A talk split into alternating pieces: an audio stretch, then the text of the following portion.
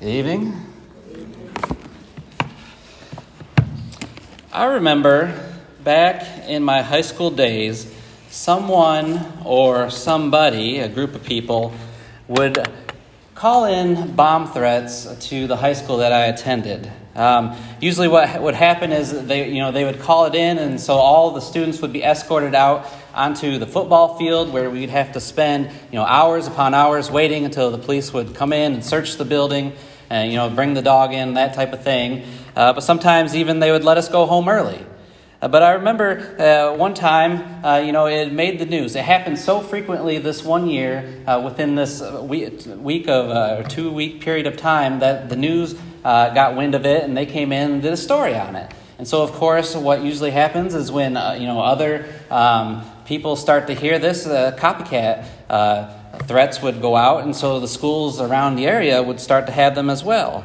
You know, and in situations like these, uh, you know, those in charge, you know, they have to make a decision and have to ask themselves, do they really want to draw attention to it? You know, and I say that this this evening because you know I don't uh, uh, particularly enjoy preaching lessons on the devil, and I'm sure that you probably don't as well enjoy hearing them. But you know, I ask myself, do I really want to give attention to him, give him the spotlight? And absolutely not. But we are warned throughout Scripture over and over again of how cunning and crafty uh, he is. You know, 1 Peter chapter 5 verse 8 says that he is like a roaring lion seeking someone to devour.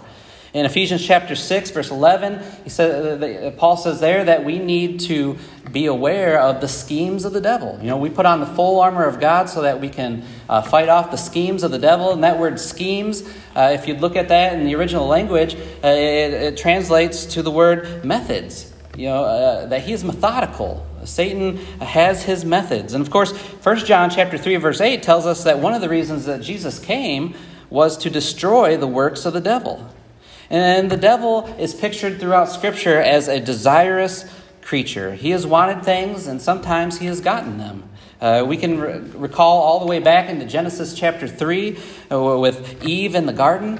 And the devil, Satan, he desired to bring sin into the world, and he got his wish then. We recall in Job chapter 1 and 2, where, where the devil uh, is presented before God, and he wants to prove God wrong uh, about this man, Job. Uh, Job uh, wouldn't just uh, serve God for nothing, uh, the devil would say. And so he, he attempted to, to prove God wrong. In John chapter 8, verse 44, and I'll mention this verse a couple of times this evening. In John chapter 8, verse 44, Jesus is speaking to his disciples uh, and to the Jews around them. The Jews that are around him, uh, they're not necessarily in agreement with the things that Jesus is saying. In verse 44, Jesus says to those Jews in particular, You are of your father the devil and you want to do the desires of your father. He was a murderer from the beginning and does not stand in the truth because there is no truth in him.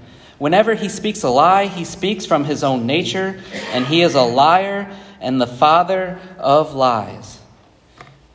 You know, and I preached a lesson a few months ago on the temptations of Jesus, and you remember in Matthew chapter 4, verse 9, uh, the devil took Jesus upon that high mountain and he showed them all the kingdoms of the earth and said, If you just would bow down and worship me, you can have these. Uh, the, the devil is a desirous creature, and when we get right down to it, the devil desires really uh, they fall into these three categories and we're just going to quickly speak about these categories here tonight that he wants to keep the unsaved unsaved uh, not only that, but those who have obeyed the gospel, he wants to bring them back into the world. And finally, maybe he can't get to those uh, uh, necessarily. He wants to render those within the church worthless. So, so let's notice some of these. Uh, first, to keep the unsaved unsaved. In Second Thessalonians chapter 1, you know, we're studying the book of Thessalonians uh, in our morning Bible class. Uh, but in Second Thessalonians in particular, you know, Paul is writing to this church, this very young church, and and this is the second letter, second inspired letter that he sends to this congregation there, and he is encouraging them. They are being persecuted. There's persecution going on uh, within the, this this city. As as we know, uh, the, the Jews they they formed this mob and they chased Paul and Timothy and Silas out of Thessalonica. And because of that, they had to run to Berea. And those Jews, if you remember, they came and followed him all the way to Berea and chased him even further. But even in Thessalonica, uh, a man who was converted by the name of Jason, he was dragged uh, from his house. And so, again, there's much persecution going on uh, within uh, this community for the Christians there.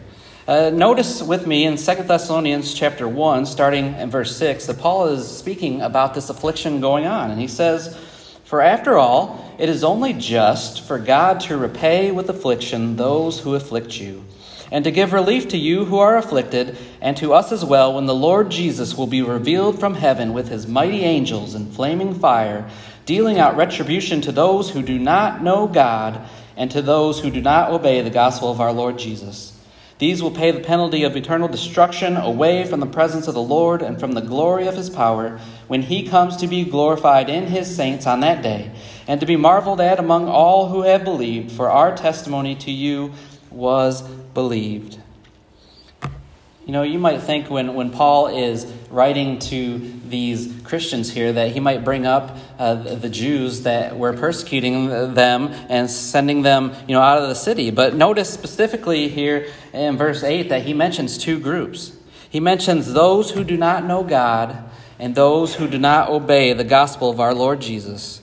And when you boil it down, those two groups are what make up the unsaved.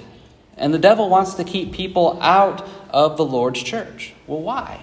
Uh, Romans chapter 6, verse 16 tells us that, you know, basically everybody is a slave or a servant to someone. We're either a slave servant to righteousness or we're a slave servant to sin. And of course, that's what Satan wants. That's what the devil wants, is us to be a slave to sin. You know, misery loves company. He's defeated, and he wants everyone else to be defeated with him. Everyone that he can bring with him is a slap in the face of the Almighty God. The, we're told in Matthew chapter 25, verse 41, that there is a place prepared for the devil and his angels. Again, he has been defeated. That's where he will be. Uh, not a place for him to rule, but a place that he will be tormented as well. And so Satan's influence within Scripture is seen outside of the church uh, in the world. Uh, Ephesians chapter 2, verse 2 refers to him as the prince of the power of the air. John chapter 12, verse 31, he is referred to as the ruler of this world. In 2 Corinthians 4 4, he is the God of this world. Now, God spelled with a lowercase g. He is the God of this world. In James chapter 4, verse 4, James tells us that whoever wishes to be a friend of this world makes himself an enemy of God. And so he does this by using his tools. Uh, the tools, the methods that he have in 1 John chapter 2 verses 15 through 17, we notice uh, the lusts of the flesh, uh, the lusts of the eyes, the boastful pride of life. Right? If we boil it down, those are those three groups uh, that, that Satan uses in his toolbox because sin is attractive. It's pleasurable to individuals. By, but by staying out of the church, individuals are pleasing the devil. Uh, they are granting his desires. You know, the devil will do us no good in this life. And what does he desire? Well, again, John chapter 8, verse 44. I want to read this one more time to you. John chapter 8, verse 44. Notice, you are of your father the devil, and you want to do the desires of your father. He was a murderer from the beginning and does not stand in the truth because there is no truth in him. Whenever he speaks a lie, he speaks from his own nature, for he is a liar and the father of lies. Notice that. There is no truth in him. That it's his nature to lie. He is the father of lies. And so, throughout Scripture, if it's essential for, uh, you know, if it's not essential for people to be in the church, why does he desire to keep them out? You know, he, in Luke chapter 22, verse 31, Jesus tells Peter and the other apostles there that Satan demanded permission he demanded permission from him to sift them like wheat. Uh, he wanted to uh, torment them as much as possible. And Paul in 2 Corinthians chapter 12 verse 7 when he's speaking of the, his thorn in the flesh and whatever that may be, a lot of people think it, it was a, you know, a vision problem that he had, but Paul said that it was a messenger of Satan to torment him. Again, Satan sending those things to him in 1 Thessalonians chapter 2 verse 18, he said that Satan hindered Paul multiple times to return to Thessalonica. Right? Satan is scheming. Uh, he was doing things to keep Paul from um, helping others in, in that area.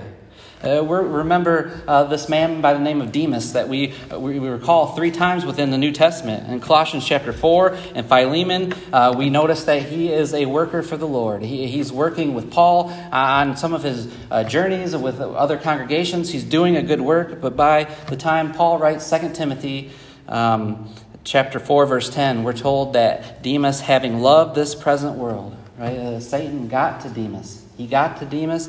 And so, again, we ask the question if it's not essential for people to be in the church, then why does the devil desire to keep them out? So, again, Satan is scheming, doing whatever he can to make the church look unattractive to people, to look hypocritical to people, to look unvaluable. But as we read in John chapter 8, verse 44, we can't fall for the father of lies. We can't fall uh, for this because this is his nature. It's his nature to turn uh, those things around and look, make them look undesirable. So the first category we notice is that uh, he desires to keep the unsaved unsaved. Next, we want to notice that he desires to get the saved back.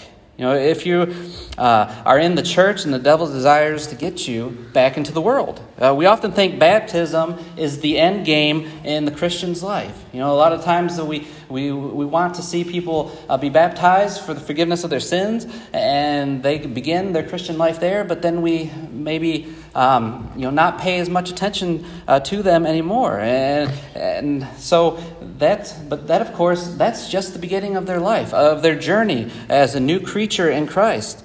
And if there's any better time for Satan to strike, it's right then, at the beginning of your new walk in Christ, your new life in Christ, uh, when you are a babe in Christ.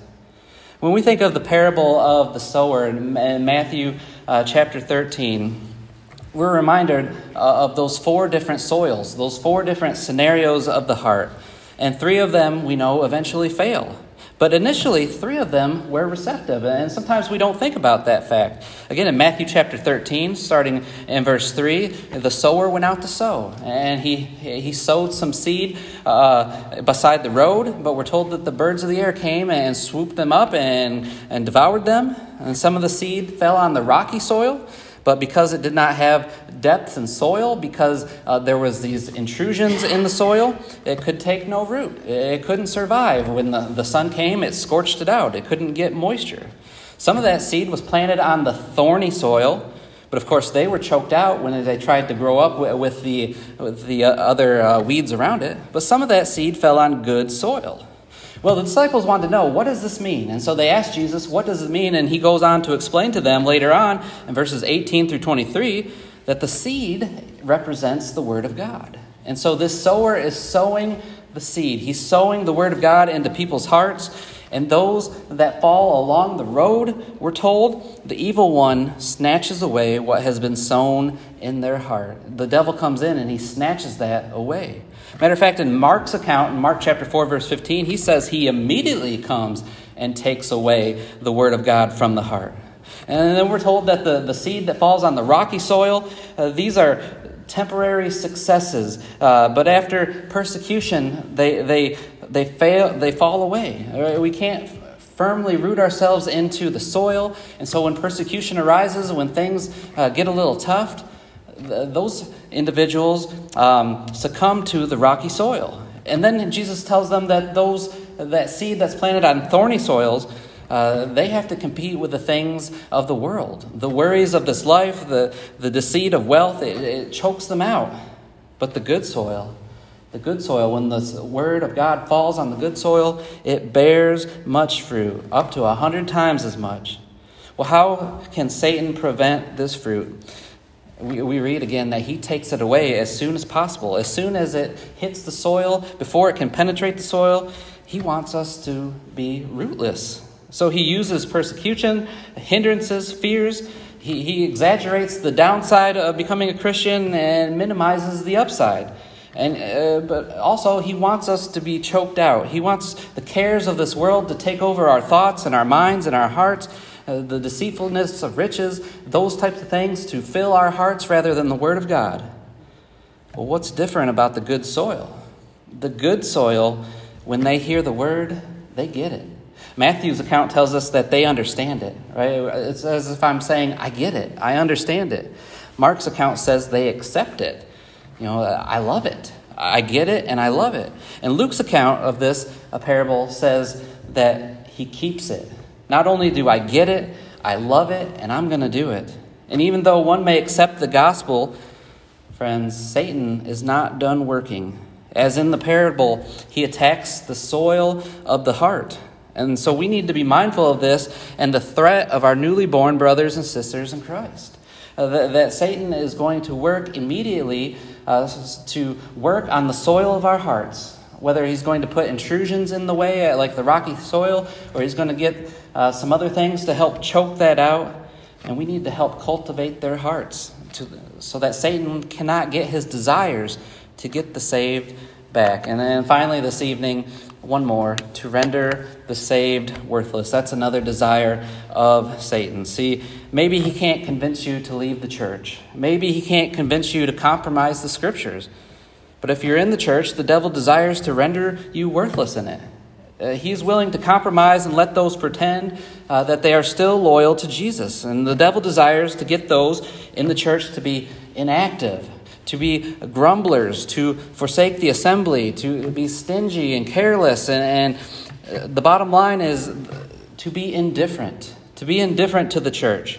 A preacher was once asked, you know, who do you think the hardest in the world is to uh, reach the gospel? And he asks, Is it the atheist who outright rejects God? And he says, No. And then he asked him, Well, maybe it's someone who, who's steeped in religious error. And again, he said no. And he said, well, maybe it's the agnostic, you know, the person that, that thinks maybe there is a God, but maybe there isn't. We just really can't know. And again, the preacher said no. He said no, but I believe that the most difficult person to convert is the self righteous, the lukewarm follower of Jesus, uh, those whose Christianity is only skin deep. And so we want to turn to Revelation chapter 3, verses 14 to 22 to see this point. In the book of Revelation, in chapter 2 and chapter 3, uh, the Apostle John is writing to seven churches of Asia. He's writing to these seven churches, and he, he has a message for each one of them. Uh, let, us read Revelation chapter 3, verses 14 and 22, and get the, the gist of this letter that's going to the church here in Laodicea. It reads To the angel of the church in Laodicea, write, The Amen, the faithful and true witness, the beginning of the creation of God, says this I know your deeds, that you are neither cold nor hot. I wish that you were cold or hot. So because you are lukewarm and neither hot nor cold, I will spit you out of my mouth. Because you say, I am rich and have become wealthy and have need of nothing, and you do not know that you are wretched and miserable and poor and blind and naked, I advise you to buy from me gold refined by fire so that you may become rich, and white garments so that you may clothe yourself, and that the shame of your nakedness will not be revealed, the eye salve to anoint your eyes so that you may see. Those whom I love, I reprove and discipline. Therefore, be zealous and repent. Behold, I stand at the door and knock. If anyone hears my voice and opens the door, I will come into him and will dine with him, and he with me. He who overcomes, I will grant to him to sit down with me on my throne, as I also overcame and sat down with my Father on his throne. He who has ears, let him hear what the Spirit says to the churches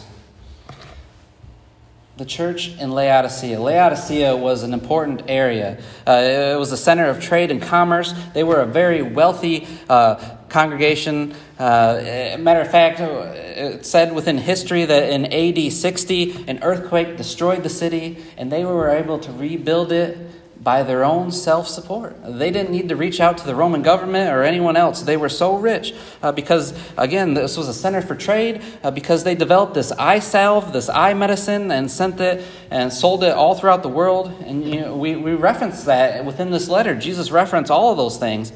Uh, but we also notice that uh, when Jesus is writing to those seven churches of Asia, some of them got some commendation. Uh, Jesus had some good things to say to them, not Laodicea. Laodicea had nothing good mentioned to them. And they said, Jesus says that within this letter that they were lukewarm and they were found disgusting to God. They, they were neither hot nor cold. I wish you would pick one of them, he says, but because you are lukewarm, I will spit or vomit you out of my mouth. They were blind to their own spiritual condition. And Jesus, he threatens to discipline them if they don't repent. But he also offered them hope at the end of the letter. But it's surprising to us when we study this, uh, when we, we just read this, that Jesus would rather have us be cold than lukewarm. Did you notice that? I wish that you were hot or cold. Hot are, the, are those who are fervent for the Lord. They, they love the Lord and they want to do everything for Him, but uh, of course, cold is the complete opposite. Those who don't claim to be Christians and don't claim to have any spirituality, but lukewarm Christians here appear to be children of God, but they're complacent. They're, they're indifferent to their service to God.